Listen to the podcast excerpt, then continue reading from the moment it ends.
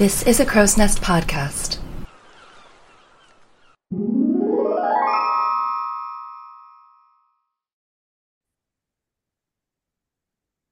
Hello, and welcome back to Damsels Who Discuss. I am Alexia. And I'm Gally. And we're not actually discussing an animated classic today. Oh, I'm so glad that you said that because I was I was about to go in the wrong movie. That's a lie, everyone. I know exactly what we're here to discuss. We're here to discuss the 1964 classic Mary Poppins. So yeah, still a classic, not animated. It's partially animated, and yeah. I'm not really familiar. I've noticed inherently in the same way that you are with Disney films. Is this the first besides the package movies, which are more, I would say, like they're all shorts, so this is a feature-length film. Is this the first feature-length film that's actually done a combined live-action like animation thing? With Disney. I am not asking about the whole of cinema. Yeah. Well, I mean, I think we have to ask if Song of the South counts.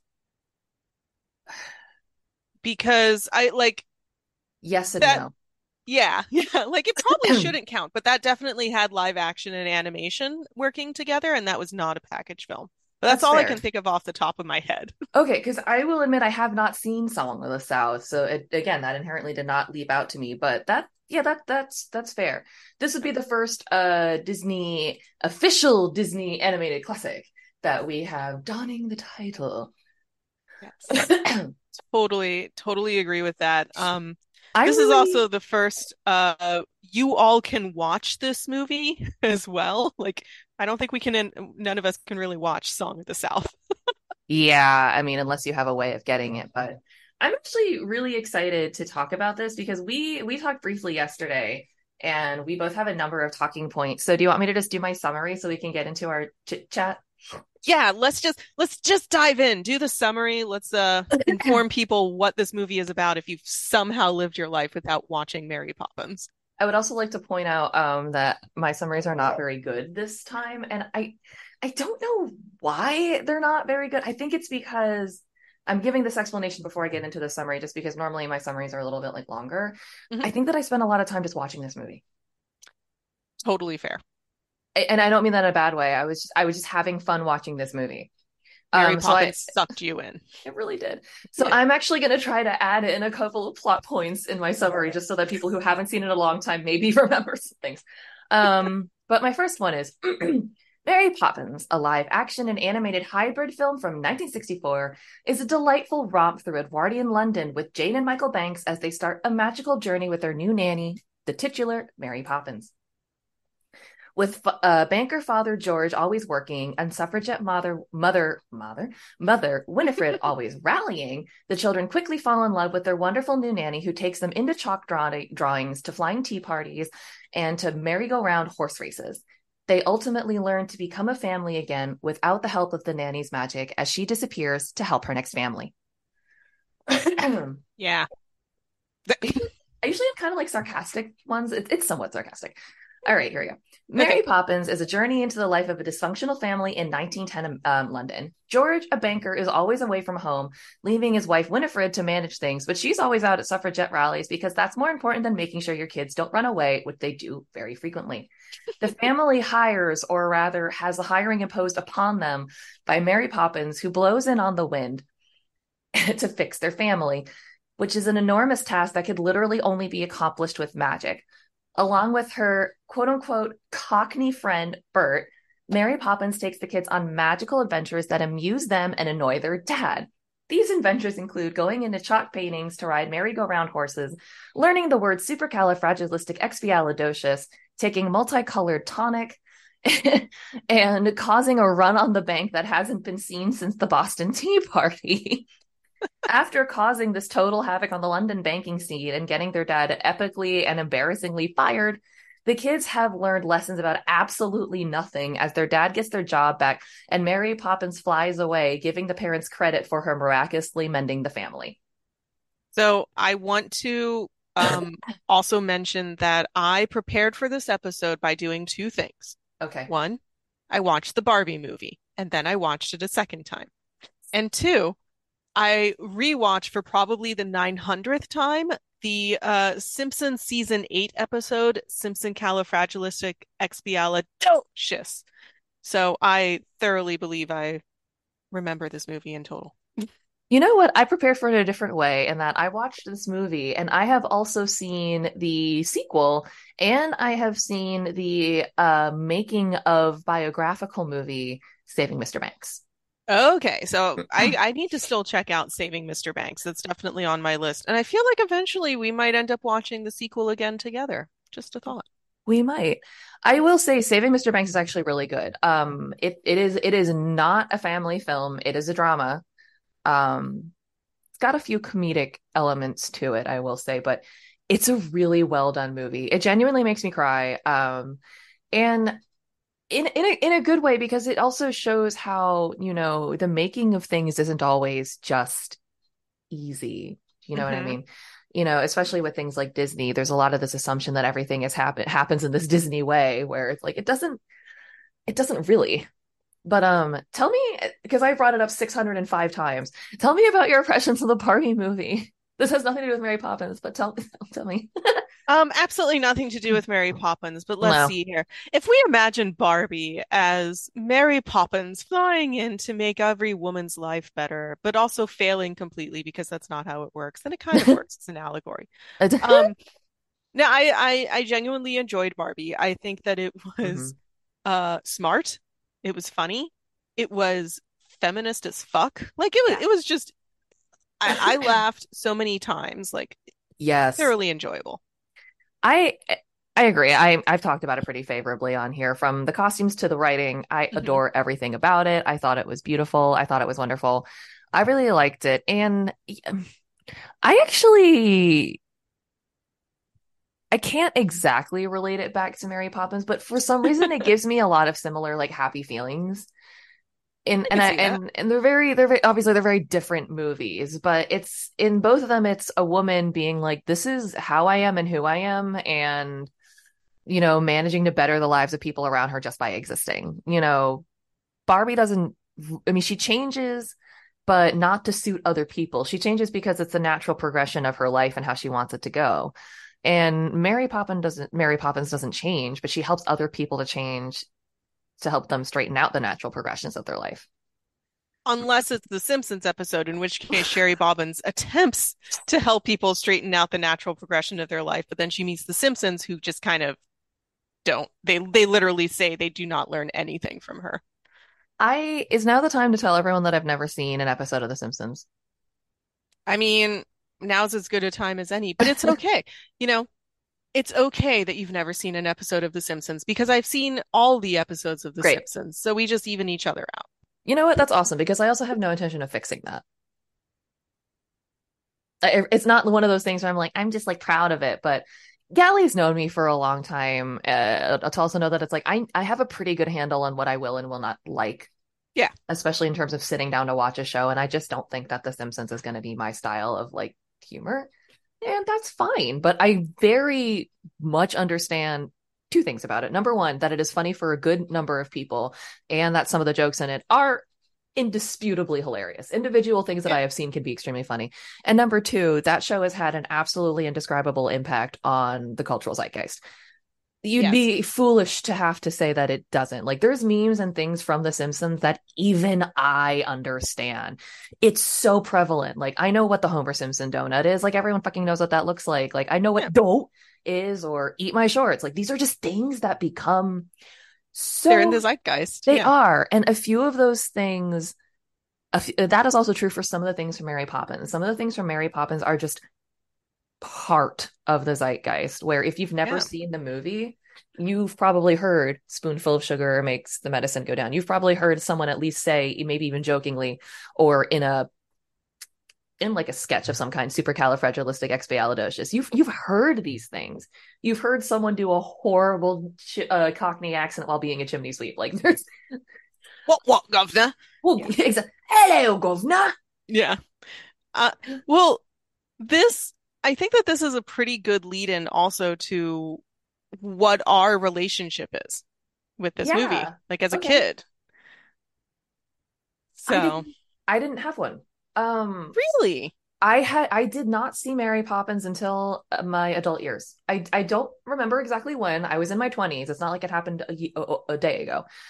But not like Sleeping Beauty. That was legitimate. I had not seen Sleeping Beauty until the day before we recorded. I'd seen Mary Poppins before, but I hadn't seen it in my childhood. But I had, once again, I had a sing-along songs VHS, and it had Supercalifragilisticexpialidocious on it. So I do want to ask you, as a kid, did you watch any of these kind of older musicals? Like, did you watch Hello, Dolly? Did you watch South Pacific, all of that stuff? But somehow Mary Poppins just skipped you by? Again, I think this is all a matter of what did you own and what didn't you own, and, you know, or what did your parents choose to introduce you to? Like, it's not that they intentionally kept me away from Mary Poppins, but we saw, like, I'd seen Sound of Music. I had seen Fiddler on the Roof.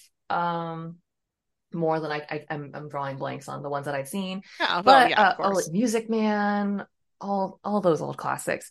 But before Mary Poppins, I had actually seen Bedknobs and Broomsticks, and I was way more familiar with Bedknobs and Broomsticks than any of my peers who had all seen Mary Poppins, and no one knew what the hell I was talking about when I brought up Bedknobs and Broomsticks. They're like, what? Like, it's a Disney movie, and again, I can't just bring up my phone and prove it. They're like, no, it's not. I'm like, It is. That's so wild to me, because both of those movies are just so well before either of our time that it's not. It's not like one of them came out and you were just like, I just missed Mary Poppins, but I watched Bedknobs and Broomsticks. And my mom showed me Bedknobs and Broomsticks, and again, I don't think it was on purpose. But what about you? Did you just watch it growing up because you've seen all the movies growing up? You know, apparently I have. Like. The more that we look at this list of movies, the more that I'm like, I managed to see everything on this list, animated or not, because I definitely did see Mary Poppins, and I definitely did see Bedknobs and Broomsticks. Mm-hmm. And I saw Mary Poppins multiple times, and I do think that I liked it as a small child. Mm-hmm. But I don't know. I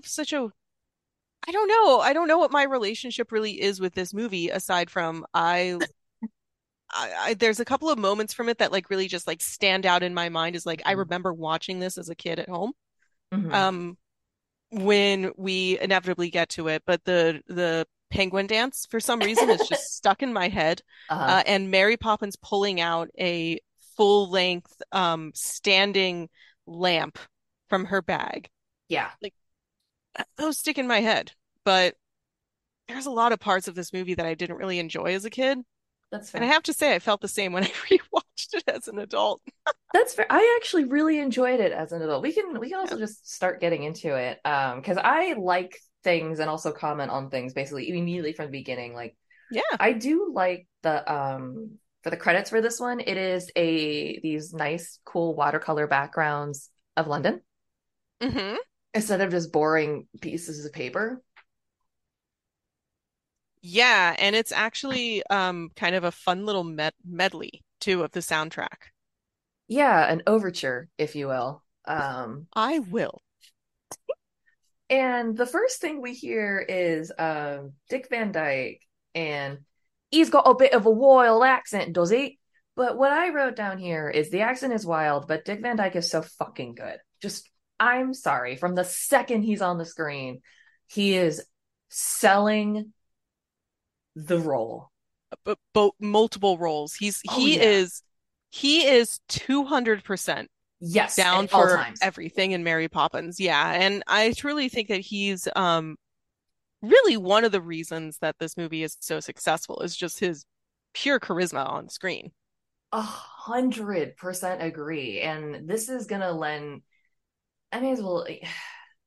I'm actually going to wait till we meet Mary Poppins to bring up this point, but even with the accent being absolutely bananas, he, as you said, has this charisma, and he is giving 110% every second he is in front of this camera. He's like, I'm Bert. Welcome. This is my city. Yeah. And you believe it. You're like, yeah, this man knows everything. He knows everything and everyone. Yes, including this incredibly tiny lady. Yes. my gosh. Because it appears that he's so. We are brought to Bert being a street performer, as he does literally everything. He's doing that one man. I don't know. I think there's a name for that thing, but it's that one man band contraption that's got the drum, the harmonica, a horn, a cymbal, everything. I've only ever heard of it as one man band. But yeah, I don't know what else it is. I don't know what else it is, and I keep trying to remember a reference to a commercial from like the late 90s that I'm not going to bring up that had that too. But enjoy my tangents that go nowhere. There's plenty more where those came from. I'm excited. But yeah, I think something that I was really drawn by was how he kind of violently does his street performance at the people sitting nearby. He really does. He's so energetic that it's almost concerning. Yes. He's like, let me play my harmonica at you. In your ear. Yeah. Just in case you have hearing left, I'm going to honk a clown horn 600 times in your other one. Right? Oh. This is an instrument for people on meth. Like, this is not a normal person instrument. It's true. But to be also perfectly fair, he is so cute. That if I were a woman in that time and era, I too would stand around and watch him do whatever. To be like, all right, he's also charismatic. He'll come talk to you if you give him a little coin. It's like, I could while away some time like this. Yeah. You're like, I'm cool with this. Mm-hmm. And everyone is pretty cool. Like, even the constable who doesn't tip him at least like watches the whole performance. He's not like clear out. He's like, very good, very good. Yeah. He allows it. This is like Bert's street corner, basically, to do what he wants. Because we'll meet him several times throughout the movie, but I think this might be the only time, or one of the only times, where Bert directly addresses the audience. Yeah, actually, that was a really weird part about this movie, is the choices to have a narrator talking to the audience versus just kind of being the silent fly on the wall for what's happening in the movie. And it's interesting because I really do think it only happened this one time. Every other time we encounter him, he has reason to address other people in the scene. Like, Mary Poppins is there, or the kids are there. But this is the one time where we, quote unquote, approach him, where it's just the camera, and he looks right as like, oh, hello there. What can I do you for? Do you think that this was a stylistic choice that they added in at the very end? Like, after they had written the script, they were like, oh, crap, how do we introduce what's happening here? I don't know. We'll have Bert tell everyone. Honestly, probably not. This seems like it was written in. Considering that they deliberately passed by Cannon Man. It's true. And waste time on that. You want to talk about them? Yeah, let's talk about Mermaid Man and Barnacle Boy. Yeah, I love that. Mermaid Man and Barnacle Boy. I don't remember. Mr. Binnacle is actually one of their names. Mr. Binnacle. Wow. It's Admiral something, Admiral and Mr. Binnacle. Admiral Boom! Which honestly sounds like a great roller derby name. Admiral Boom reporting for service. It also sounds like a nickname that Aang came up with in Avatar: The Last Airbender when he's hiding out. Admiral Boom at your service. Yes, absolutely. I have a love-hate relationship with these two, who in my head are an old gay couple. Oh yeah, that loves the sea. I have an inherently hate relationship with this couple. I'm so baffled by how the neighborhood is just good with Admiral Boom. We see several times in this movie that whenever he fires a cannon, it shakes everyone's literal houses and walls and causes potential damage. And everyone's just kind of like, well, this just happens in our hood. Yeah, everyone is acrobatic and nimble enough to be able to retrieve all of their lost items before they get knocked down. I love them for their individuality and them expressing themselves, but holy crap, do I hate what they do. You know what? I think that's kind of where I land with this, where it's sort of like, I appreciate a good love of the sea, obviously. Yeah. But Jesus. What was their point in the movie? They provided teeny tiny exposition, like how the wind was changing, but that was completely unnecessary. We didn't need that. So I will say my biggest criticism of this movie is its length, because it's almost 2.5 hours long. It's very long. That's a legitimate criticism. It is a very long movie. Again, I like it, and I actually think that most of it is very entertaining. There are some sections that I didn't particularly like, where I'm like, I'd be willing to sacrifice them a little bit. Like, I would be willing to cut the Admiral Boom stuff. Yeah. It would probably lose us about 10 minutes of runtime, which would help. Yeah, I think it would. And,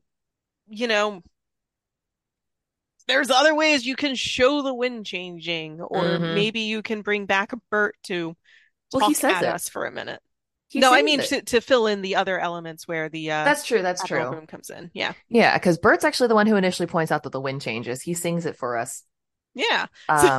So we already knew that, but Bert takes us to number 17 Cherry Tree Lane, where the Banks family lives, and this is, I think, the last time that we are addressed. Now we go into the traditional third person view, and we hear so many dishes crashing. And then, as it turns out, what's happening is the nanny has quit. And I wrote down in here, why are dishes being slammed if a nanny is leaving? That seems like an intense reaction for somebody quitting. There were a lot of kind of confusing moments about this woman quitting. There's a lot. To be honest, where I was like, leave. Walk out and leave. But I guess she needed to go scorched earth. Maybe that was money. It. Yeah. She wanted her money from Mrs. Banks, who was not in the house. Which, I get. It's 1910. It's not like you're going to get a direct deposit, or you can just Venmo somebody the money. But yeah, she had a postal address. I'm just saying. But yeah, no, she wants to leave, and Mrs. Banks comes in and sings us the song Sister Suffragettes. Yes, which I truly enjoyed the line. We agree that as a group, they're rather stupid when talking about men. Though we adore men individually, we agree that as a group, they're rather stupid. Yes. So they sing this song, and I wrote down, I love these long-suffering employees, because they sing along with her, which makes me wonder, how often does this happen? So just judging by how Mrs. Banks, Miss Winifred Banks, lives her life, she is such a lady of leisure with a eye on change, but only for women, and only for this very small part of being a suffragette. So I feel like she does just repeat herself day after day after day. She wears the same thing day after day after day. It's true.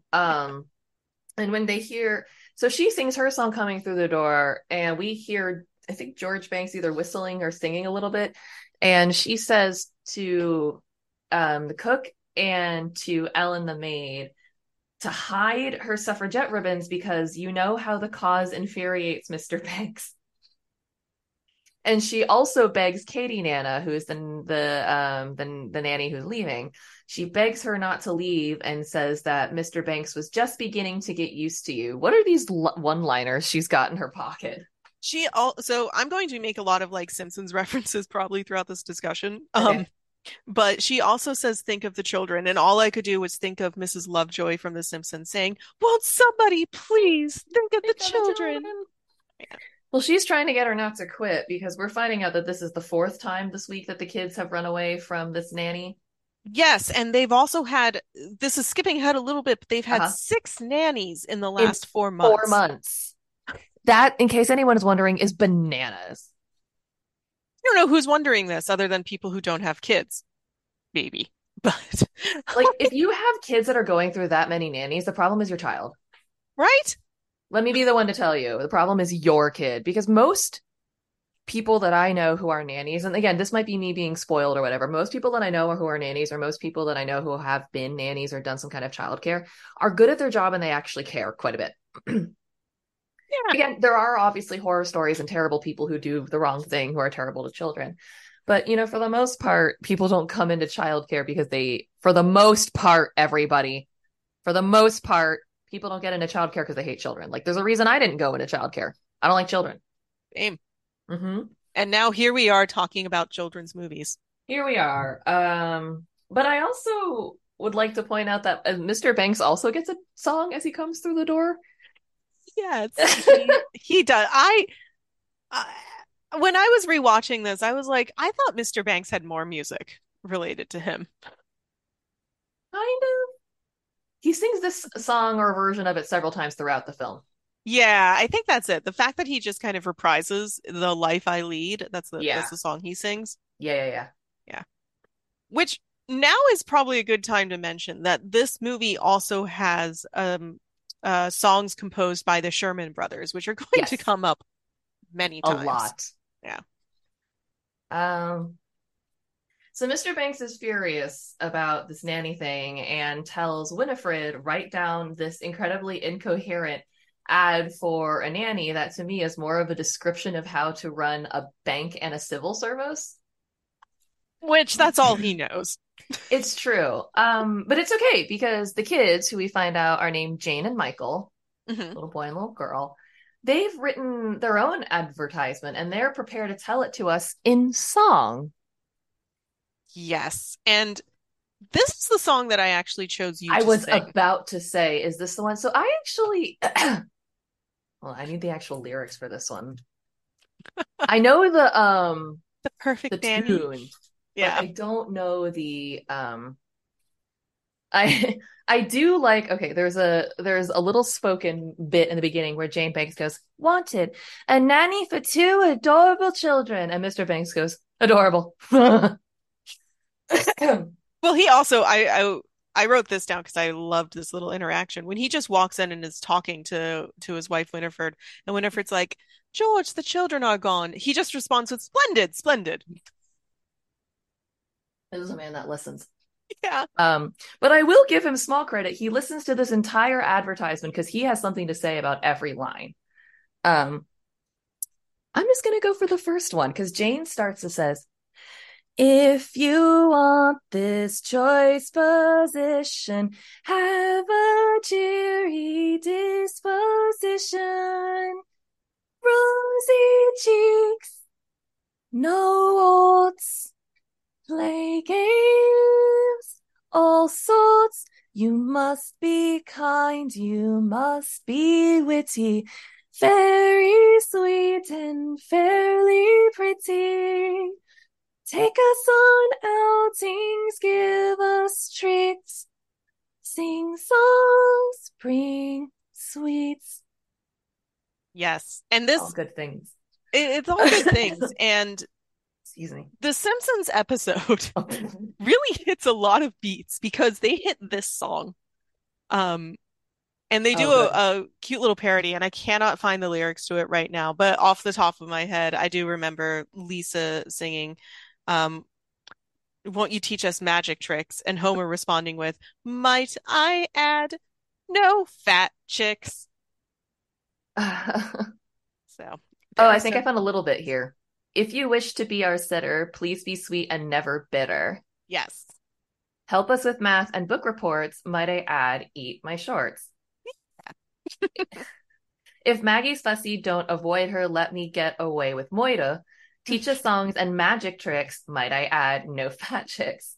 Yes. The nanny we want is kindly and sage and one who will work for minimum wage. Hurry, nanny, things are grim. I'll do it. Anyone but him. This is Minimum Wage Nanny. Minimum Wage Nanny, that's it. From the episode you were talking about and from the album Go Simpsonic with the Simpsons. a lot of info out of this. But yeah, I do like the Perfect Nanny song. I do. I think it's funny. I think it's equally funny that George's reaction as soon as the kids are out of eyesight is to tear it up and throw it into the fireplace. Not even like loving up. Father. I like how he doesn't even like crumple it up and put it in his pocket. It's like, no, this is utter trash. Yeah. But it's okay because it gets dumb children. You don't know how to write this. That's why you're kids, because you're stupid. That's what it is. Exactly. But it's okay because it gets just sucked up through the fireplace. Yes. And who does it find? Miss Mary Poppins. I had a couple of notes about this, mostly from the song The Life I Lead. He was saying that the kids should go off to bed at 6:15, which I think is an incredibly early bedtime, especially considering their age. He also says when Winifred is trying to talk to him, she says something like, "But these are just the facts." And he says, "Kindly do not attempt to cloud the issue with facts." This is mansplaining the song. Yep. Winifred also says something like, "When I hired Katie Nan, I thought she would be firm with the children because she looked stern and cross." And he says, "Never confuse efficiency with a liver complaint." Ouch. But yeah, both of these ads suck. But I think what's impressive to me is that Mary Poppins magically gets the perfect nanny ad. But the ad that was placed in the Times, which was placed the night before, was somehow posted, read, and responded to by the following morning. Well, this is the time period in film where they want us to believe that there's morning and evening posts. So this still seems really quick. It does seem very quick. Like, I've never fully understood that about movies when they're like, it will be in the Evening Post or something like that. But there is just like a litany of nannies that just appear. And also, most of the nannies are men in drag, so that they would look comparatively like big and masculine and not pretty against Julie Andrews as Mary Poppins, who we see in a few seconds. Are you saying that Mary Poppins was the inspiration behind Mrs. Doubtfire? I mean, it probably was, but not specifically. Maybe, probably. Yeah. I like how when she lands, she's wearing this kind of coral colored scarf with this very basic pattern, because I definitely crocheted a scarf like that, several for friends. But I've made that scarf. Well, now you need to make more of them and then sell them as Mary Poppins' scarf. I do. She befuddles everyone, especially George, because she blows into the place immediately, and instead of saying, "Hi, I'm Mary Poppins," she's like, "You are the father of Jane and Michael Banks." Well, we also need to note that she literally blows the rest of the nannies away. Like, all of those big old men just get nannies. Whooshed. So, yeah. It's almost like a cannon was fired into the air and just blasted them away from the doorstep. Yeah, so that she just has to land gracefully with her umbrella, ring the doorbell, and as soon as Ellen opens it, she just blows right by her and stomps into the room where George is and goes, "You are the father of Jane and Michael Banks." Yeah. And then she goes into her list of demands. Well, first she takes out the advertisement, yes, which has been mended. And George Banks notices that because she starts reading the Perfect Nanny. Yeah. And commenting on how she's like, "Well, I am pretty, obviously. I will play games." You know, all these things. And George is wandering around pantomiming, tearing up a piece of paper and throwing it into the fireplace. I just don't understand. I thought I did this. Exactly. And yes, that's when halfway through this is when Mary Poppins starts going into her wages. Like, "I need every second Tuesday." Yeah. And she gets into like, "I think a trial period would be a very good idea. A week. I'll be with you for a week." She said, "I'll give you a week. I'll know by then." Yeah. And then she immediately leaves and slides up the banister because it's Mary Poppins, naturally.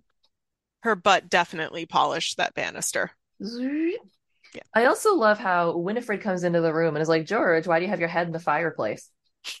And she has a great memory because she's like, "Well, what about this nanny? Is she everything that we wanted? Is she going to mold our young..." She's reciting his ad back to him. And it's like, she's got a very good memory. Mm-hmm. I feel like she has to around George Banks because I feel like he's the type that will like do something really stupid and she needs to call him out on it. That's fair. Yeah. But Mary Poppins meets the kids, brings them up to the nursery and into her quarters, her sleeping quarters.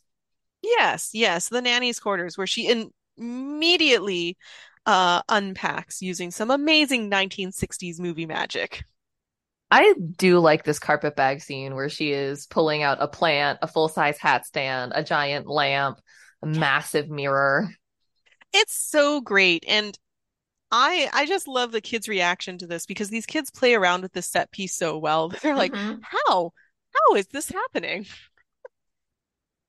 I think that there's certain child actors that are really good. There's some that are really bad. And I will say, like, I don't think that these two are like superstars, but they're pretty good. You know, they're trying, they're giving it an effort. They're, you know, interacting, as you said, interacting with the set piece.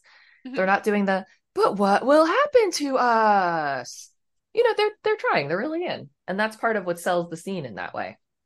Yeah. I will say, though, that the actor who played Michael, I felt kind of bad for his face in a lot of the scenes. He looked like an 82-year-old. Like he looked like he had Benjamin Button disease. Yeah. In the same, you know, Mary Poppins joke, like, close your mouth, but you're not a codfish. I think that's someone, he was at that age where he just needs to constantly be reminded to close his mouth. Yes, exactly. That's really a lot of it. But we get into one of the iconic songs then, Spoonful of Sugar, because Mary Poppins takes them into the untidy nursery and shows them how to clean up with magic. And I forget self-driving cars. I also would like self-cleaning rooms. Get on this. Right? So I would love this to happen for me too, but I feel what's more realistic is the Simpsons version of this song, which instead of them talking about a spoonful of sugar, is to do the American way, which is to half-ass everything and just hide. Uh-huh. So like, oh, you have toys laying around, just put them under the rug under your bed. That's the way to do it. Basically, put them in a box. Yeah, yeah. Yeah, putting them in a box would actually be putting them away. Have somebody else put them in a box. But I do wish that A Spoonful of Sugar were real. Me too. But then they finish cleaning the nursery and then they head out for an outing in the park. Oh, I did have a note on this. Oh. Mary Poppins is the first person to gamify something. Oh, yeah. Because this whole song is about making cleaning a game and like coming up with these ideas. And I did not pick up on that until now. So all of you people who are like on LinkedIn posting about how you're gamifying things for great ROI and KPIs and other acronyms that really mean nothing, you should really be thanking Mary Poppins. We should all thank Mary Poppins a little bit more. We should. And she would appreciate it, because she is the most perfectly smug person in existence. I drew like 2 sketches for this because it was live action. There's a lot happening. Yes. We then cut to Bert, who is drawing cute little chalk paintings on the sidewalk. These aren't just cute little chalk paintings. These are amazingly done. They're very good chalk paintings. And he's just drawing them on the sidewalk. Oh, like, who are you drawing them for? You're not going to, I guess you'll get tuppence. Yeah, because you can't sell them. No one can take them home. It's just, as you say, he puts his cap down and hopes that people throw him some coins. Yeah. This is where we find out that Bert and Mary Poppins know each other. I would like to know how they met. I'd love to know how they met too, because I feel like here's my off the cuff thinking. Bert himself has some type of magical property to him. Like the way that he's able to do all of these things and just kind of understand the magic that Mary Poppins has. So I think that the two of them are fae creatures. I wonder if he's less magical and more just like one of those people that knows, like a cleric to a deity. Ooh, maybe that's it. Maybe Mary Poppins is his deity. Maybe, because he, as you said, clearly has a grasp on what she can do, because he comes up and they're looking at his drawings, and I think Jane or Michael, one of the kids, is like, we're going for an outing in the park. Mm-hmm. And he's like, it's not just going to be an outing in the park. If it's a thing with Mary Poppins, there's going to be some magic involved. Yeah, he starts this whole thing. And he knows like exactly what to do to make the magic happen. He just doesn't have the little bewitched nose wiggle to be able to make it occur. He doesn't have the spark. Yeah. But as you say, he knows exactly what to do. He knows the ritual. It just doesn't work for him. But I do like that it prompts Mary Poppins to do it instead of being like, I don't know what you're talking about, dude. Oh my God. Mary Poppins throughout this entire movie is very, with her eyes rolling towards him. Like, yes. I guess I can be a phenomenal person like you think I am. Just here's a side, a couple. Okay. That might be a good time to talk about a couple things. Number one is that, I'm sorry, I'm trying to Google the exact wording here. Mm-hmm. I don't remember exactly what it was. There's a very sort of romantic, at least in one direction, feeling here where it's kind of very obvious that Mary Poppins at least is aware that he's into her, but he is very obviously interested in her. Yes. And I don't really...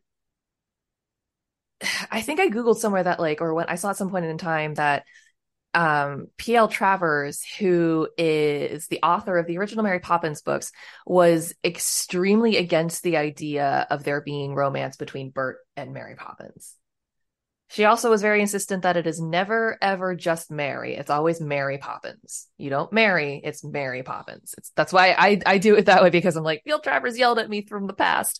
But I find that so interesting that she was so against it. But if you watch Saving Mr. Banks, or if you kind of look into the story behind it, you'll notice that she and Disney had a lot of contention in the making of the movie, and he just like did what he wanted to do anyway. So I'm wondering if he wanted there to be romance, but knew that if he put it explicitly in there that she might have an absolute fucking fit, withdraw consent or something. Because especially in the song Jolly Holiday, he is obviously moon-eyeing her.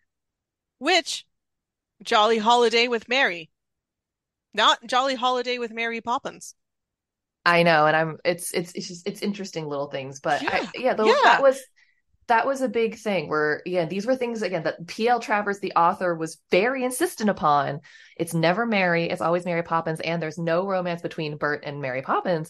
But both of those things happen a little bit in this movie, where in this song he calls her Mary, and there's that, at least to me, particularly obvious overture of romance. Like, yes, there were multiple times when I was writing like, just kiss already.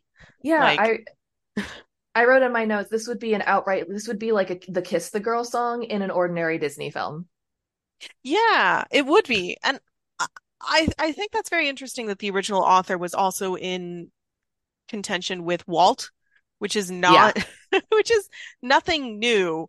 A lot of original creators of stuff that Walt Disney used were not happy with the final product. But I really agree with her on not having Mary Poppins and Bert be a romantic couple in this movie. I do too. It does make me wish that they took away some of that overt romanticism that appears in the movie just to make it even more platonic. I agree. But I don't think they could have.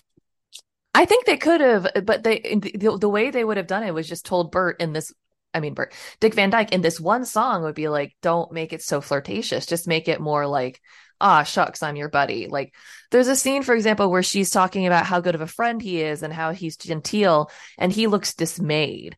If he wanted it to just be platonic, he should have been like, oh, like bashful. Like, these are compliments I love hearing from you. These are things that I want to hear from you and are not dejecting to me because I'm happy with our relationship. But his reaction to me was very much like, wah, wah. But I just mean that I don't think that they could have gotten away with removing the romance at the time. Like, I feel like so many movies in the 1960s were about romance and Disney and all of that. But this is the only time. This is the only moment in the film where it's at any point even like overt. None of the other numbers that's with fair. Them. Like, the next time we see them like dancing together in any capacity is Step in Time, and that's just a good fucking time. But that's true. One thing I want to say is about, I love her painting dress. I think this may be one of my favorite Disney costumes of all time. Is her the white dress with the red cincher? It's so gorgeous. I need to get good enough to make that costume because it's amazing. Yes. And totally this segment actually leads into my other discussion, which is when we see them dancing a lot, which is, it's very obvious that these two are Broadway stars. Yeah. I mean, this also relates back to the Barbie discussion that we had, where if you hire Broadway stars for your movies, that they're the ones to hire for musicals, because they're going to get these amazing moves down and they're going to make it look flawless and easy and like they're literally floating on air. Well, not only that, but there is an art, a very specific art to delivering a convincing performance while you're singing and dancing, even if you know the vocals are going to be overdubbed later. Yeah. Because you can simply mouth along with a thing where you're like, I'm just talking, and you're not putting effort in. Or you can do what you see here clearly with Julie Andrews and Dick Van Dyke, where this is clearly overdubbing. You do studio recordings for these at a later time, especially when you're singing and dancing. But you would think that they were singing on site based on their performances. They align so well with how one would actually perform while moving that it is convincing. You can see them doing the vibrato in their throat, the breathing. That's another thing that blows my mind about some of the modern day remakes, where you'll hear the character doing ah with that incredible vibrato, but the person in the thing who's actually doing it is just going ah. So when you put that really emotive singing over it, it sounds and looks wrong. Yeah, I know exactly what you mean. It's like it looks like for Mary Poppins they actually performed everything live on a soundstage. Yes, it does. Every single thing by every single performer. Mm-hmm. It looks like the audio was recorded right then and there. So I think it's also worth noting that the choreographer for Mary Poppins is the same person who did choreography for The Sound of Music and Chitty Chitty Bang Bang as well. Mm-hmm. And I think that really shows, because it's kind of it's a similar theme. Yeah, it's got a very similar style, but this is just exemplary to me of why I don't think that the live action movies work, because the people they get in are good actors and good singers, but they're missing that crucial element of dancing and singing at the same time. And then being able to do that in front of the camera, understanding you'll have to give the exact same vocal performance in the booth. That's a very different kind of actress or actor, you know. And I just don't see that being done the same way now. And that's not to say like, oh, you're a bad actor, or, oh, you're a bad singer. It's like, but you're not a musical theater performer. Okay. And that's where it all sells short for me. So what you're really telling me is they need to remake Mary Poppins with drag queens, because drag queens are going to get... I actually really like the remake. I think that Emily Blunt does a great job as Mary Poppins. She sells the performance really well. And I actually like Lin-Manuel Miranda as the sidekick. We'll get to that later on in our lineup, but you'll have to let me know how you feel about that, because I think that people give pretty good performances in that one as well. But, that's you know, fair. Yeah. And But Lin-Manuel Miranda falls under your Broadway star. So that part makes total sense. It does. Yeah. But I mean, it's just, you notice it here. You notice it here with everyone who performs. You notice it with Julie Andrews, with Dick Van Dyke. And it's, I don't know, there's just something magnetic about it. Yeah, I totally agree. But you know what I didn't notice? No. When they hop into this painting, the kids separate, and we don't know where they go. No, they don't. I thought at one point they separate from... Well, they hop in together, and then the kids want to go to the merry-go-round, so they go running off, and Mary Poppins and Bert go singing. Oh, that's what it was. Okay. I was sitting here like, the kids just kind of, like, I looked down for half the second when the kids leave, and then... we watched the 5 minutes of Jolly Holiday with Mary, where they go on an entire date, basically. And I'm like, wait, where are the kids? Are they murdering farm animals? What's happening here? No, they ran off to the merry-go-round that we see later, where the horses detach and they go join a horse race. That's it, which I did draw one of those horses, because it looked like a demon horse. It did. It's horrifying. One of the horses, as you've shown me, is very angry looking. But Mary Poppins wins the race, and this is where supercalifragilisticexpialidocious comes in. I'm not a big fan of horse races. I think they're cruel to horses, but I am a big fan of things that give me caramel apples. I'm a big fan of things that give me caramel apples too. And I actually remember performing Supercalifragilisticexpialidocious in school. Yeah. But I can't recall if I performed it in chorus or orchestra. Details. Oh, they escaped my memory. I'm so old. Well, this scene ends pretty shortly after Supercalifragilisticexpialidocious ends, like almost right afterwards. It starts raining and the paintings start dissolving. So sad. They have to run home.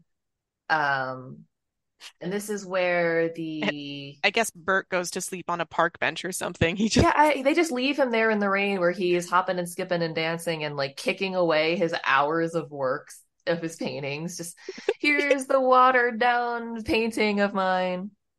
That was very, as an artist who's also done like chalk paintings before, that was very me going, I see you didn't draw these yourself. Otherwise you wouldn't have just kicked them like that. He has such a cavalier attitude, but yeah. Michael does not have a cavalier attitude because back at the Banks house, Mary Poppins wants them to take some medicine. Yes, she does want them to take some medicine. This was a scene as a kid that I watched and was so perplexed and so enamored by the idea that like you could just pour out that teaspoon. Mm-hmm. And of an unknown liquid to a child in 1910 and be like, drink this and they'll do it. And B, that it would change colors depending on the spoon. And I was just fascinated. I love that. And I also wish that my medication at any point in time tasted like anything that their medicine tasted like. Because mine always just tastes fucking gross. Yeah. What medicine did they give them? I don't know. But I want it. I bet that in reality it would be like fish oil or something like that. Or like, I don't know. Actually, it's 1910. Maybe it would be a mixture of like liquid cocaine. Yeah. THC, liquid cocaine, all mixed together. Yeah. Something really good for you. Yeah, really good for your kids. We get another song, which is Stay Awake. I don't love this song. It's the one, this one, and I have to admit, I don't love I Love to Laugh. I think that this segment goes on way too long. Yes. Oh my gosh. I hate this song. Okay. I hate Stay Awake so much. I don't love Stay Awake. It's not great. It's a Disney movie and they like have to have a lullaby in it now. That's what I'm learning. They also have Feed the Birds, which also oh, I love that. I think that is a great song. I like it. But we don't need both of them. I totally agree with that. We don't need both of them. If I had to choose one, I would choose Feed the Birds. Mm-hmm. I would also get rid of I Love to Laugh, which I don't. Even though I love Edwin. I do truly like our Winnie the Pooh, just like, or no, that wasn't Winnie the Pooh. No. He's a Mad Hatter. Something else. Yes, Mad Hatter. That's it. I loved him showing up, and I have a broad memory of this song in particular being cut from at least one theatrical version of Mary Poppins, but I might be wrong. It's possible. It's not a great song. Mary Poppins is leading the kids to do some chores when they meet Andrew the dog, who barks at her and tells her that Uncle Albert is stuck on the ceiling because he's been laughing. So they go to rescue him. He sings I Love to Laugh, and then Mary Poppins or somebody brings up they have to leave, and apparently that's the antidote that gets him off the ceiling is sadness. Yeah, which all of this is terrible. Agree. I'm sorry that you have a laughing disease. Like what was it in Willy Wonka that they drank that made them burp? So fizzy lifting drinks. Yeah, was that what was happening? Was he drinking a fizzy lifting drink? Yeah, but he didn't burp. He just has to get sad, and apparently this is a thing that happens to him a lot, where it's like, oh, you all know the antidote. Which is also like, what happened? Were you cursed by a witch? Why? He got the gift of giggle floats. Oh, the gift of giggle floats is clearly a heavy gift. We Speaking of heavy, we head back to the Banks house, I think probably the next day, and everyone's in a good mood. Cook's in a good mood. Ellen's in a good mood. Winifred's in a good mood. The kids are in a good mood, and they come down singing, and George is fucking pissed. I wrote, let kids be kids, you old farty father. I think I wrote down Winifred side-eyeing her grouchy husband is A+. I do kind of like Winifred. The other thing I wrote down before I we move on from I love to laugh, is how judgmental Mary Poppins is about laughing. Oh my gosh. She's so mean. She's like, after Bert and Uncle Albert both laugh, she mocks them both. She's like, some people laugh like you, Bert, and some people laugh like you, Albert. Practically perfect in every way, and that includes not having any written goals, but you're practically passive aggressive. I was legitimately about to say she's perfectly passive aggressive, like the fuck. Yeah. And I also love how George continues to be mad the whole day. And he yells at Mary Poppins at one point and says that the children need to learn the seriousness of life. When does he say ship slot female thinking? Because I also wrote down that quote, which was around the yes. This discussion, he's like, they've been surrounded by all this like soft slip, like what is it? It's like slip shot something female thinking. Like, he's definitely like, how dare they be influenced by your womanly ways. I also like how he's struggling to say supercalifragilisticexpialidocious. He's like super, and Mary Poppins says it, and he goes, yes, well done, you said it. Yeah. I get that. Yep, the entire time Winifred is so baffled by her husband just sitting in an armchair 5 feet to the left. I can't say anything. I'm just a woman after all. And this ends with Mary Poppins aggressively, basically saying, you're taking your kids to work tomorrow. It was your idea after all. And he congratulates himself. I love how Mary Poppins gaslights. Like, she is so domineering. She literally you know what? I bet she's related to Snow White. She just comes into people's homes and is like, this is what we're doing. You guys better wash your hands. Basically, because if you haven't heard this song in a while, it's a reprise of The Life I Lead. And it starts off with him saying, like, the kids need to be a little bit more serious. They need to learn. And she interrupts and says, about the life you lead. They need to feel excited when profits are up. They need to feel happy when banks are doing better. And he's like, yeah, totally. And she goes, all right, then. Well, time for them to learn about life with you. So they'll be ready to come to work in the morning. Time. There they go. Yeah, time for you to start the tradition of take your kids to work day.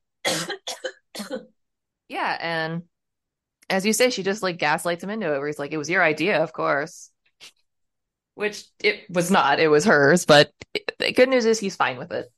I mean, but that's such a that's a trope that I particularly enjoy in cinema, where you have this hard-headed, blustery man, and there's some woman or some subordinate who is like, oh, let me come up with a great idea. And they end up convincing the blustery man that it's his idea. Yeah. So no, I do like that. And here is where we get Feed the Birds, which I like, you do not. I think it's actually a quite pretty song, and it's not very long. So this is a song, I think it has more to do with the visuals than the song itself, because this is a very dark visual song. Like, it's just this dark, dim bank. Yeah, exactly.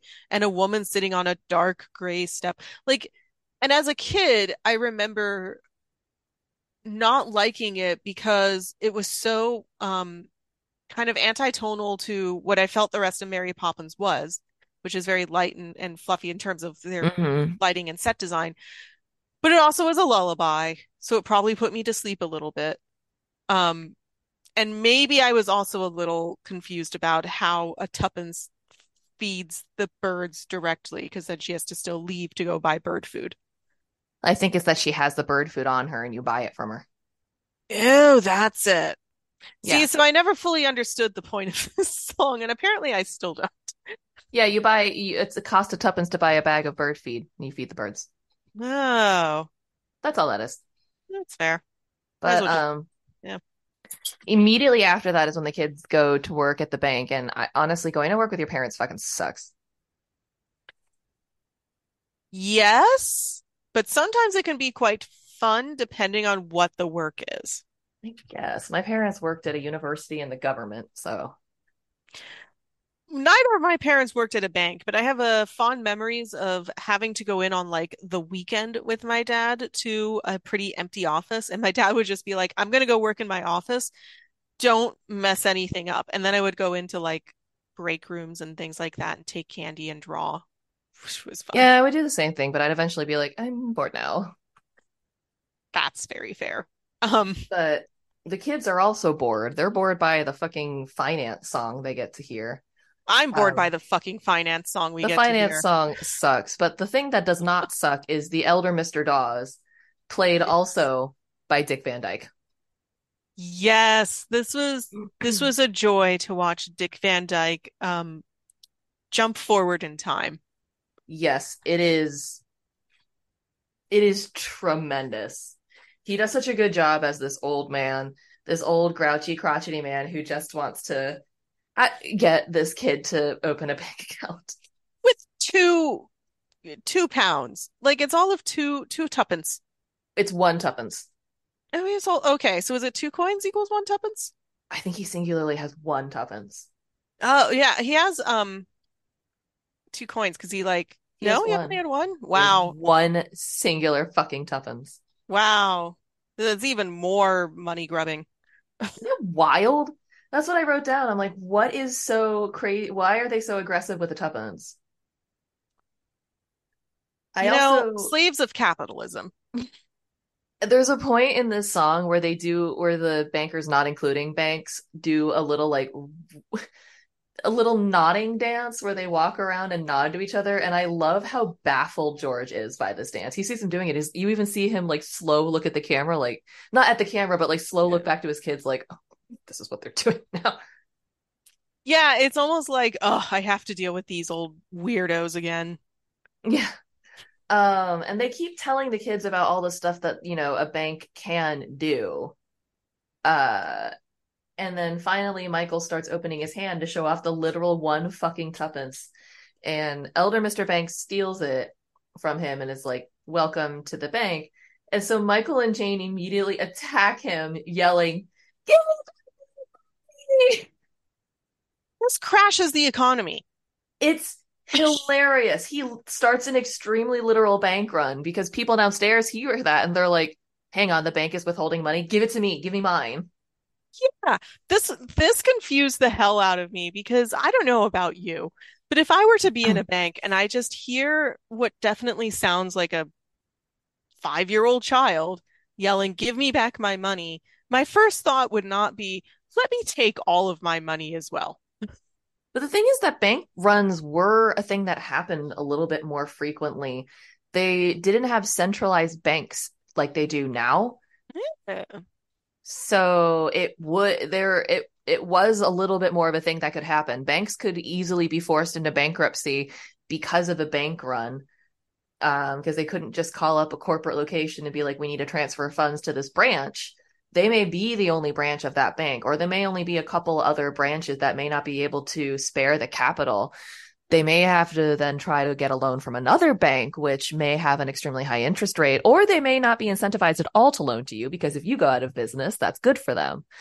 So it's a little harder, I think, to happen now, though I think it's not impossible, but just saying that it is a thing that was a little bit more tenuous and could have happened. This takes place in the 1910s. This is like the only time period that I know the smallest amount about, everybody. Like, I'm is like, we're in Titanic time. I was going to say, is your like expert era like 1909 to 1914? I mean, kind of. It kind of actually ends around the time of the search for Titanic's victims. So that's like just what year for the rest of us? Like 1912. Okay. So for a good 2 years, you're a perfect expert for everything going on. I mean, I'm betting you there's someone listening to this who's like, that is not at all how banks work. But I'm just remembering, like they didn't have fucking Capital One back then. Okay, banks were a little bit easier to just like rattle around. So this could definitely, I could see where it could only take like 2 to 3 people losing their minds and be like, wait, give me my money, for everyone. Dude, we've all seen a fucking panic start over nothing. Well, listen, if you listener who are listening to this, listen to me. If you were around when banks were crashing, so all of you 100 plus year olds that are definitely listening to our podcast, write in. Tell us how often small children would cause economic collapses at your bank and how many times you had to take all of your money and run. Literally take your money and run. Yeah. But speaking of taking money and run, Michael gets his tuppence back and they leave the bank. As we see, they sprint, but as we see the bank like literally shutting down, they're closing windows, the police are forcing people out the doors, they are locking up the safes. Mm-hmm. Jane and Michael just sprint out in the street and eventually... Okay, first they run into a creepy old lady who basically says, never you fear, children, Granny'll hide you, and I'm very concerned about this. She was not Dick Van Dyke, right? Like, no, because that would have been a really good Dick Van Dyke moment. It would have been, but no, this was just some lady. But they do meet Dick Van Dyke about 2 minutes later. Yeah, he saves them. He does. And I wrote that every time we see Bert here, he's very nice to whoever he encounters. He is a bit of a guardian angel, isn't he? I think that's kind of his role in this. Because, yeah, he sees the kids, and instead of immediately taking them home, he's like, all right, let's sit down, let's talk, let's calm you down first. And he has what I would consider to be a pretty, honestly, reasonable conversation with two extremely frightened children. Yeah. He calms them down. Michael at one point's like, he's like, oh, you've got your parents to look after you. Now who's after you? And they're like, our dad. What's going on? And Michael says, he sent the police after us and the army and everything. And Jane just goes, Michael, don't exaggerate. Well, I think it's also worth noting that part of the reason that the children are scared of Bert is because he is covered in soot. Oh, yes. He has just climbed directly out of a chimney and onto the sidewalk with these children. He hasn't washed his face. He hasn't washed his hands. He's in blackface. Like, not blackface, but literally covered in soot from head to toe. Yeah. He has to tell them who he is. He's like, it's me, it's me, it's me. Don't you remember hopping through the painting with me? What, yesterday? That was a great time. Yeah. But he sits them down and he explains to them like, hey, you guys have me for a guardian. You got Mary Poppins, your mom and dad. But your dad's under so much stress and who's so grouchy all the time because, he doesn't have that. He doesn't have those people. He doesn't have that network. Yeah, he doesn't have that wife to be able to comfort him. Wait a minute. Ignore details. But he basically goes on to say that, he's trapped by his own life, suffering silently. And I like that Michael interrupts him to say he's not very silent. Yes. And also, like, all of what Bert is telling the kids is, listen, your father is emotionally stunted because he's a man. So we need to encourage that. That's what this was, just like, because he's like, oh, your dad has to work so many hours to take care of you and all of this stuff, and he has to keep it inside because he's a man and it's not very manly to share those feelings. And it's like, okay, Bert.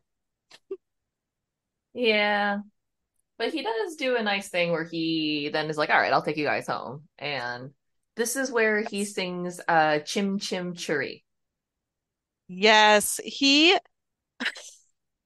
agrees to take the kids home as a kind gesture. Let me just walk you to your door, and then the other 12 members of your household can take you. Yeah, everyone I just listed. Yeah, but they don't. No. They instead go, oh, Bert, great. You stranger, who we've definitely never met before. Yeah, because Mary Poppins and the kids are the only ones that know him. Yeah, and Mary Poppins is on her day off. Yeah, so the only people that know him in this household right now are the children. And Mrs. Banks is like, oh, you know what? You're a chimney sweep. Our chimney needs to be looked after. And while you're doing that, you can keep an eye on my kids while I go to a rally. Bye! Yeah, please, stranger, go take care of my children. I have women's work to do. Yes, and Bert immediately gets to work doing chimney sweeping. And I just like how cheerful he is, where he's like, I like chimneys. Yeah. And he gives the kids just a little bit of a fun, like, look how mysterious and cool chimneys are. Yeah. And he's like, you get a lot of suction in the chimney, and he has his cleaner up there, and he goes, He says, look at Michael, feel this. If you tug on it, it feels like, you're pulling on a whale on a string. And Mary Poppins comes in and is like, get away from there. Right. As though, like, has this happened? This must have happened to Mary Poppins before. Somehow, Bertor, another magical chimney cleaner, was in her home when she was supposed to be taking care of children. And the children just got sucked up the chimney and were never seen again. Do you think that Bert's one of the kids she looked after? Yes, because at the very beginning when he says, like, this has happened before and it will happen again, it definitely indicates that not only has he dealt with Mary Poppins, but he knows her whole deal. So he is either magic himself or he is a child. Poppins child. I can't tell because, spoilers not spoilers, the way that the nanny magic in this world seems to work reminds me of the Fairly Odd Parents. Where you have your fairy godparents and your memories of them until you don't need them anymore. And I think, I never saw it, but I think there's like an episode where we see Timmy Turner in the future and he has photos where they're just regular goldfish. It's not Cosmo and Wanda anymore. And when we go to Mary Poppins Returns, Jane and Michael recognize Mary Poppins immediately. They're like, oh my God, it's Mary Poppins. But there's a point at the end of the film where Michael is listening to his own children tell him stories about Mary Poppins. And he's like, Jane, all of those things that happened, all those stories from when we were kids, that was real, wasn't it? So it leads me to believe that they forgot. Yeah, I definitely think you're right that this is like a Fairly Odd Parents type situation. But then it's like Bert just extra like magic in his own way. There's something about him because he kept all his memories. Well, I guess if we were getting really into it. Which it seems that we are. Which we are. Let's get into it. Let's get right into it now that we've been discussing this for an hour. If we look at Bert, he is either a magical fae creature who has some type of magical powers of his own. Hence why he can just summon 500 chimney sweeps. Or perhaps he is a child, like in his past, he did deal with Mary Poppins, but he still needs Mary Poppins because he doesn't have like a family of his own. So she never fully abandoned him. Or maybe it's kind of like my idea where not literally like a cleric and a deity, but sort of like an acolyte of some kind where it's like he keeps an eye, because he obviously helps keep an eye out for these kids, He's clearly around as like a helper, so maybe he's kind of like her, like an anchor point in that area where it's like, hey, when the magical nanny is here, you're our go-between, our eyes on the ground. He is to Mary Poppins what Igor is to Dr. Frankenstein. Yeah, basically that. Yeah, definitely that.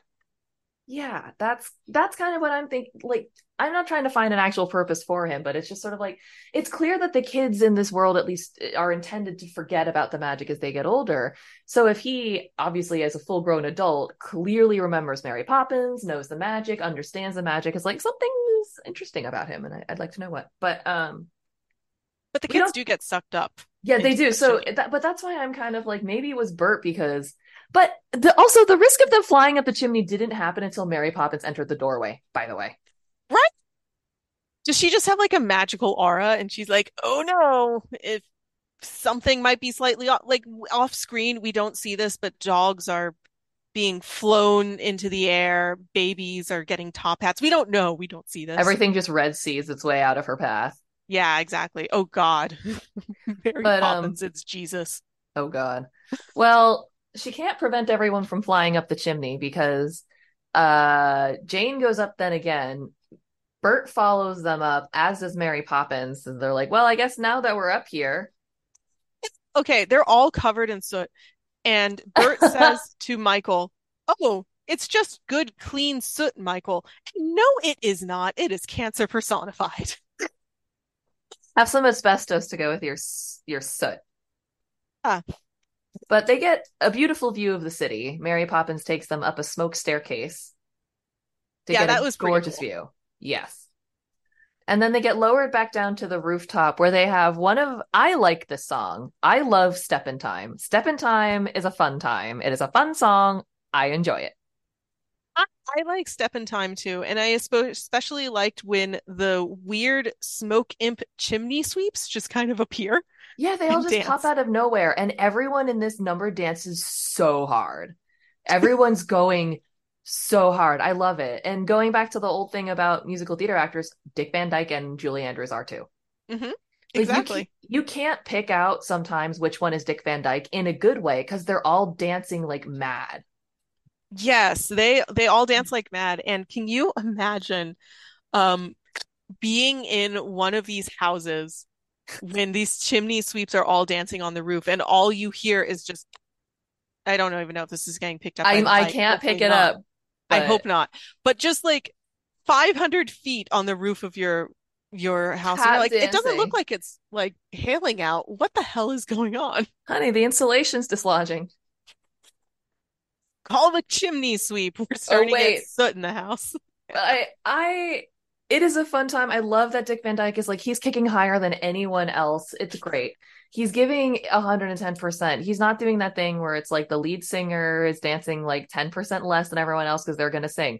Doesn't matter. He's exactly Gally just the dancing in place. Exactly. Yeah. The little pantomime thing. It's like, no, he is selling it. Like, you can tell that this is hard for them. But Admiral Boom becomes relevant again because he sees a beautiful, high-energy choreographed dance on the rooftop and thinks, they're at it again! They're at it again! Again? Who's they? Right?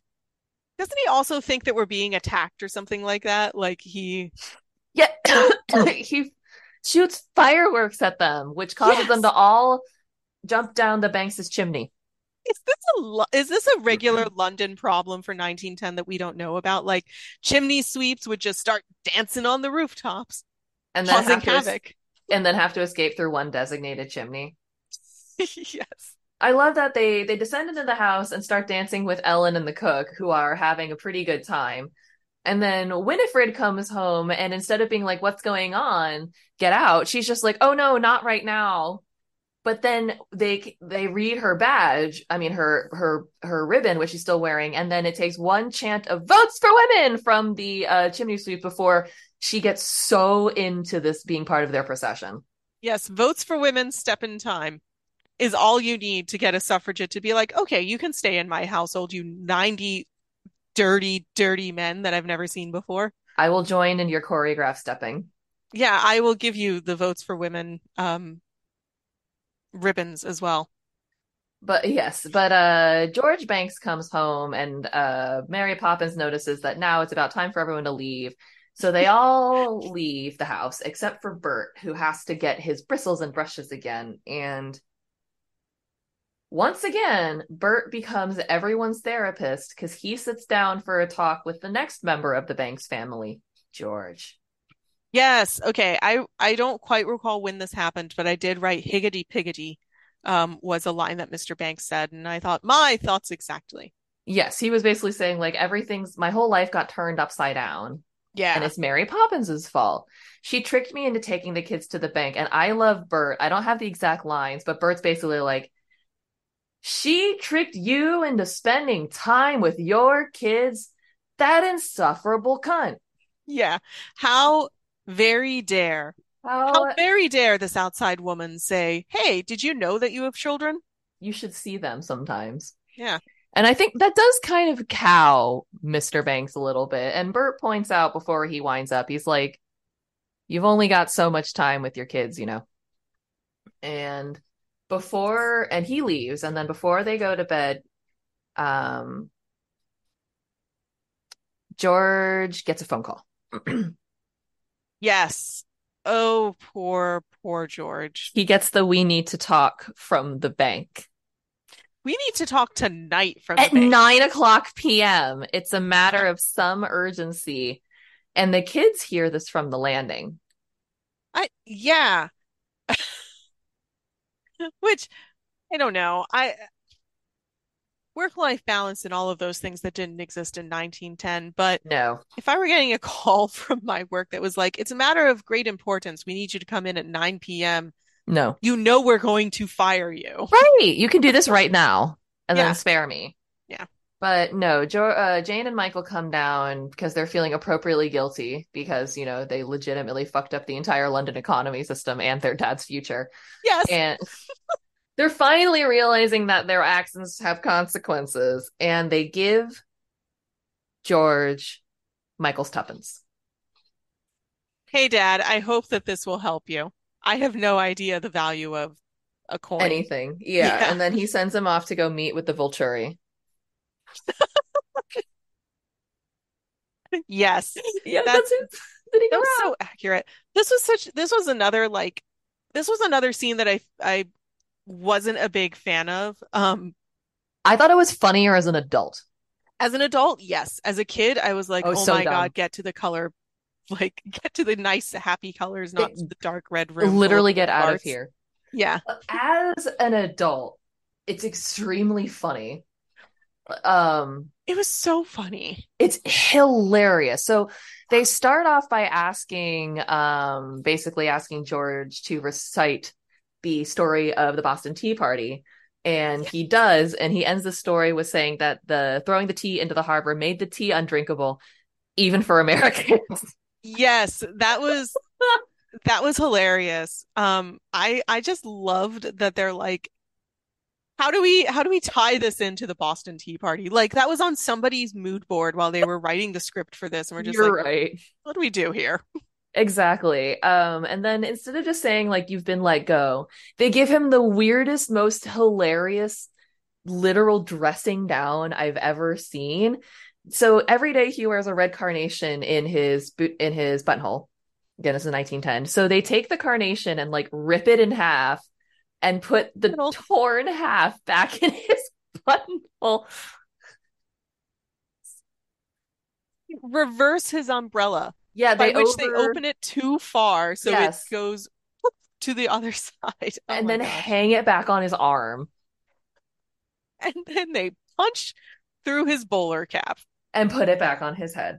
That was amazing. And I love that the man who does all of this is probably no less than 72 years old. Like a grown-ass man is just goes up and very threateningly, tinily rips a flower in half. Yes. Because Dick Van Dyke is playing elder Mr. Dawes, who is made to look like 100, but junior Mr. Dawes is who does the dressing down. And as Gally says, he's definitely in his 70s. Like, this is an old man. Yes, this is a young old man. Young old man. And then he asks George if he has anything to say. And George sees the tuppence in his pocket.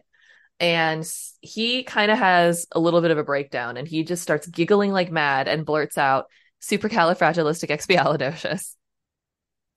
Yeah. The thing that he couldn't say before, but I guess it's touched his little heart. Yes. And it's now just kind of like, fuck y'all, I'm out. And he leaves them with the joke that he learned from Michael, who learned it from Uncle Albert, which is, one day, you know, I met a guy who had a wooden leg named Smith. And my friend asked, well, what's the name of his other leg? So he leaves and... Sorry, I just like that both of us are like, that was the joke, guys. Yep, moving on.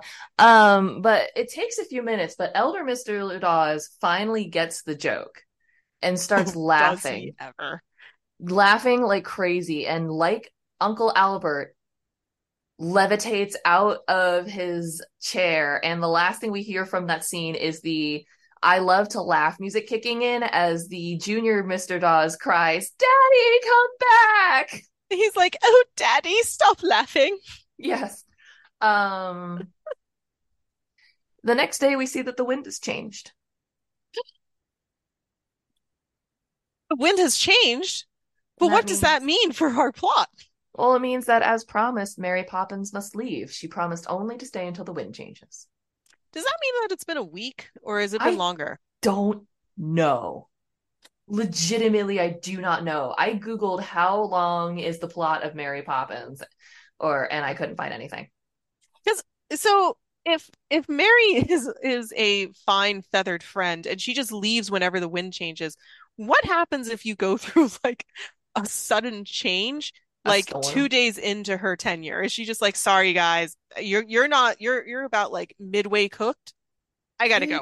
I have no idea, but the kids are in tears as she's packing up her carpet bag, and they hear Mr. Banks like singing, and she tells them basically to stop crying and go down.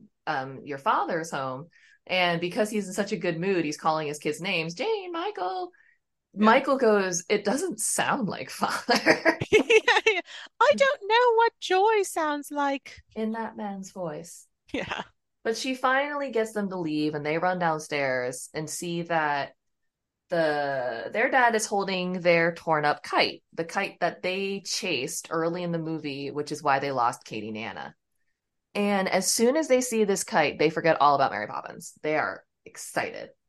Yeah, Mary Poppins was just like, I have to go now. My people need me. And just, I guess, bye, everyone. Yeah, and he sings the song, Let's Go Fly a Kite. And I like that the constable who was on the phone there to report a missing person is like explaining to the guy on the other end. He's like, no, he's home now. He's in a good mood. He's saying, go fly a kite. And then you see him blink and look embarrassed. He goes, well, I don't mean you personally. I did like that line too. Me too. And then they go fly a kite. They do. And not only do they fly a kite, but every other character in this movie happens to be flying a kite at the exact same time. Yeah, including the junior Mr. Dawes, who just flat out casually says, oh, father died laughing last night. Yeah, and appropriately, Mr. and Mrs. Banks both look really sad, and they're like, I'm so sorry. Yeah, but he's just like, no, I got his inheritance. That's all that matters. And I'd never seen him happier. Yeah, that was a really good line. It was. And he also says his death opened a space for a junior partner, and he gives Mr. Banks a whole carnation.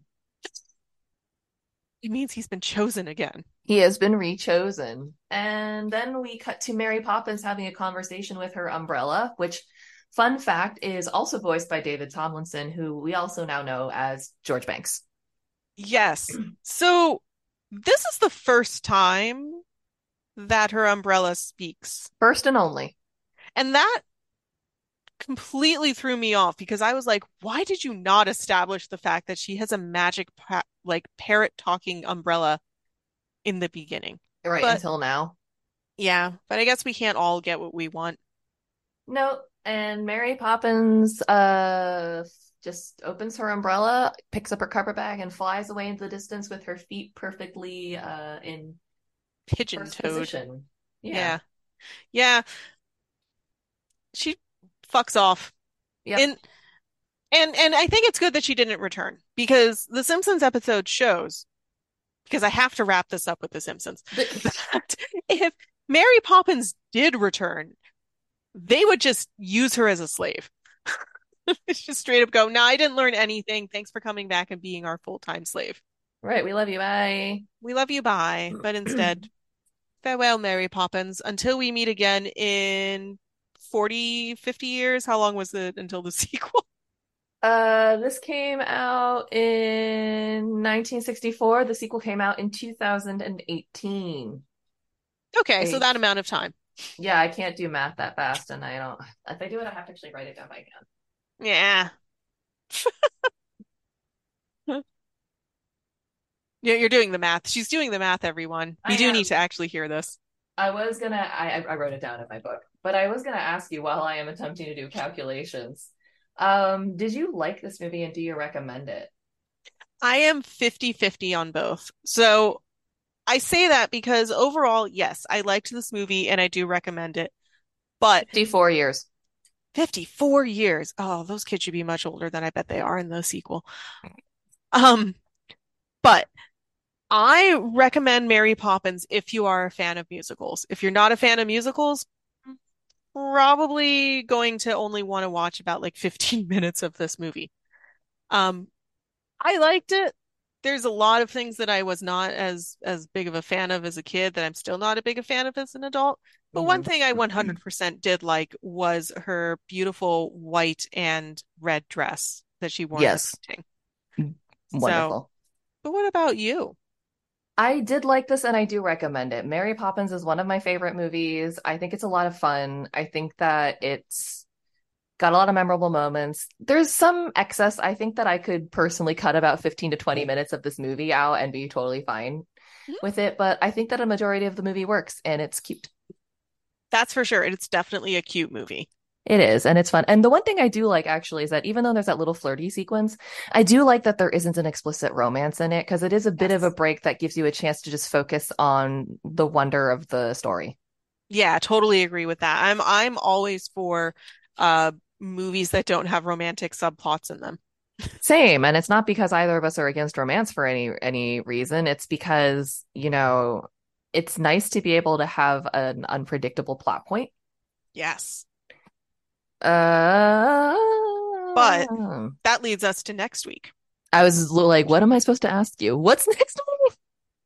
Well, speaking of romantic subplots that completely ruin the movie, we will be talking about The Jungle Book. I need to get a soundbite of that kid and insert it where the kid's going, "Aw, man, there's a woman in the story." Oh, yeah.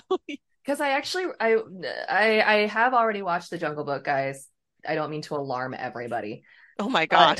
I was like, what?